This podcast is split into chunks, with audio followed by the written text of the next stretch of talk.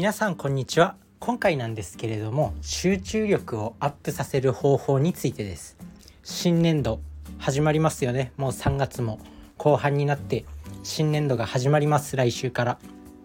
まあそんな感じでね新年度に入るとこう新しい気持ちで仕事を始めようとかそういう気分になってくると思います。まあ、そんな感じで集中力仕事の生産性を上げるにはやっぱり集中力っていうのがすごく大事になってくるんで今回はそのお話でポイントが3つあります。でまあ結論から言ってしまうんですけどまず1つ目っていうのが机とか身の回りを整理整頓する。で2つ目がスマホのアプリを整理整頓する。で3つ目っていうのが自分が SNS とかあとは情報を得る媒体を整理整頓するっていうことです。それぞれ一つ一つ解説していくんですけどまず一つ目の身の回りを整理整頓するっていうことです。集中力を上げるテクニックってめちゃくちゃたくさんあってそういう集中力に関する本とかもたくさん出版されてはいるんですけどまあそういった本の中にも書いてあったりはします。だけどまあなんだろうなこう食事とか睡眠とかそういうアプローチじゃなくて何て言うの身の回りを整理整頓するっていうやっぱり人間ってこう物が物が煩雑してるといろんなものに注意を奪われてしまうんですよね。なんだろうやっぱりその受験勉強の時とかも高校生の時とかも多分塾とか通ってた人は結局塾って机と黒板とか先生しかいないわけじゃないですか。もう勉強する環境っていうのが整ってるから勉強に集中できたと思うしあとは何だろう大手予備校とかに行ってた人は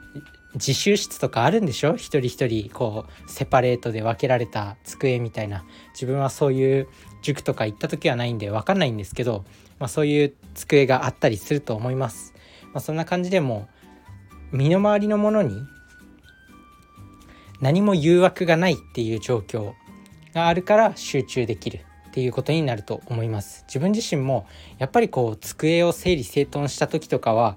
何だろうこう気持ちを一新して仕事ができるっていう気分になります、まあ、実際に仕事がはかどります。なんで是非やってみてください。あとは小学校とか中学校とか高校の時机あったじゃないですか。で今ねあの小学校とか中学校とかに置いてある机見るとめちゃくちゃ小さって思いますよ。大人になってからなんだかんだ使う机って結構広くなってくるじゃないですか。仕事で使うデスクとか。なんかそういうのを見てるからいざこうね小学校に自分の母校とかもう廃校になったんで地元に戻った時とかはたまにねこの小学校を見に行ったりするんですけど机ちっさって思いますよ。でもあんな小さい机だけどもう机しかないっていう状況だからもう勉強を集中できるっていうことですね。なんで仕事も一緒だ一緒なんで、まあ、仕事で使うものだけを出して働くのがいいのかなって思います。あとは自分自身がこうインターンシップだかなんか大学生の時の就職活動だかなんだかでなんかある不動産の会社に行ったんですよね。でその会社すごい綺麗なオフィスでで机の上に何も物がないんですよ。で毎日その机を何もない状態にして帰るっていうなんか不思議な習慣を持ってる会社でしたねイケイケな感じの。まあ、あるんだろうなそういう会社と思いながら、まあ、そういう就職活動をしてました、まあ、そんな会社もあるぐらいやっぱり集中力を維持するには机の上を整理整頓するっていうのが大事になってくるっていうことですね。で2つ目がスマホの中身を整理するっていうことです。でスマホもう誰しもがもう毎日のように使う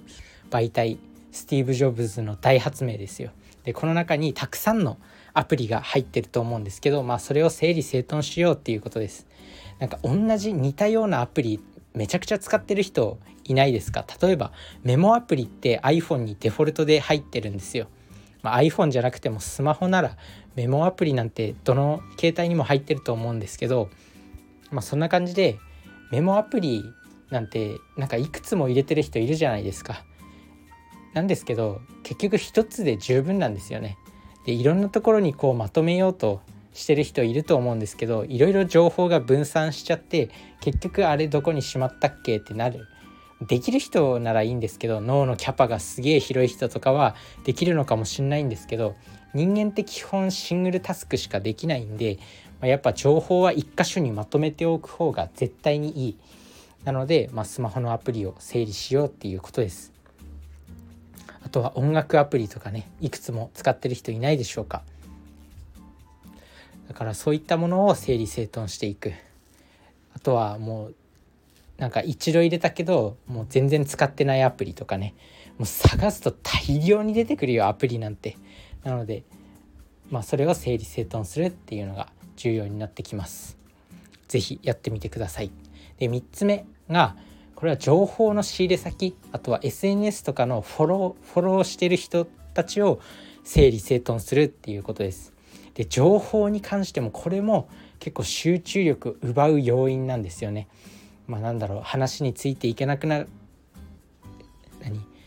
会社で話についていけなくなるからニュースニュースアプリめちゃめちゃ見るとかこう仕事で何かしら使うかもしれないからニュースアプリをめっちゃ見るとか SNS でいろんなこう有能な方有能な人たちをフォローするとかね。まあなんだろうな。でもそういう情報仕入れすぎるともうあっちゃこっちゃ気になっちゃってどれに集中していいか分かんなくなっちゃう。めちゃくちゃ気になっちゃうんですよね。で人間ってやっぱ情報の処理スピードには何だろう程よい速さっていうのがあると思っていてで今って確か江戸時代のもう何百倍っていう情報を一日のうちに受けているっていう話をなんか聞いたことがあって。まあそんな感じでもう情報が入りすぎても結局入りきらない。なんだろうもう水が桶に水を溜めたらもう溢れてる状態。お風呂に水を溜めてもう情報が入ってきてももうブワーって溢れてる状態になってる。なので程よい何て言うの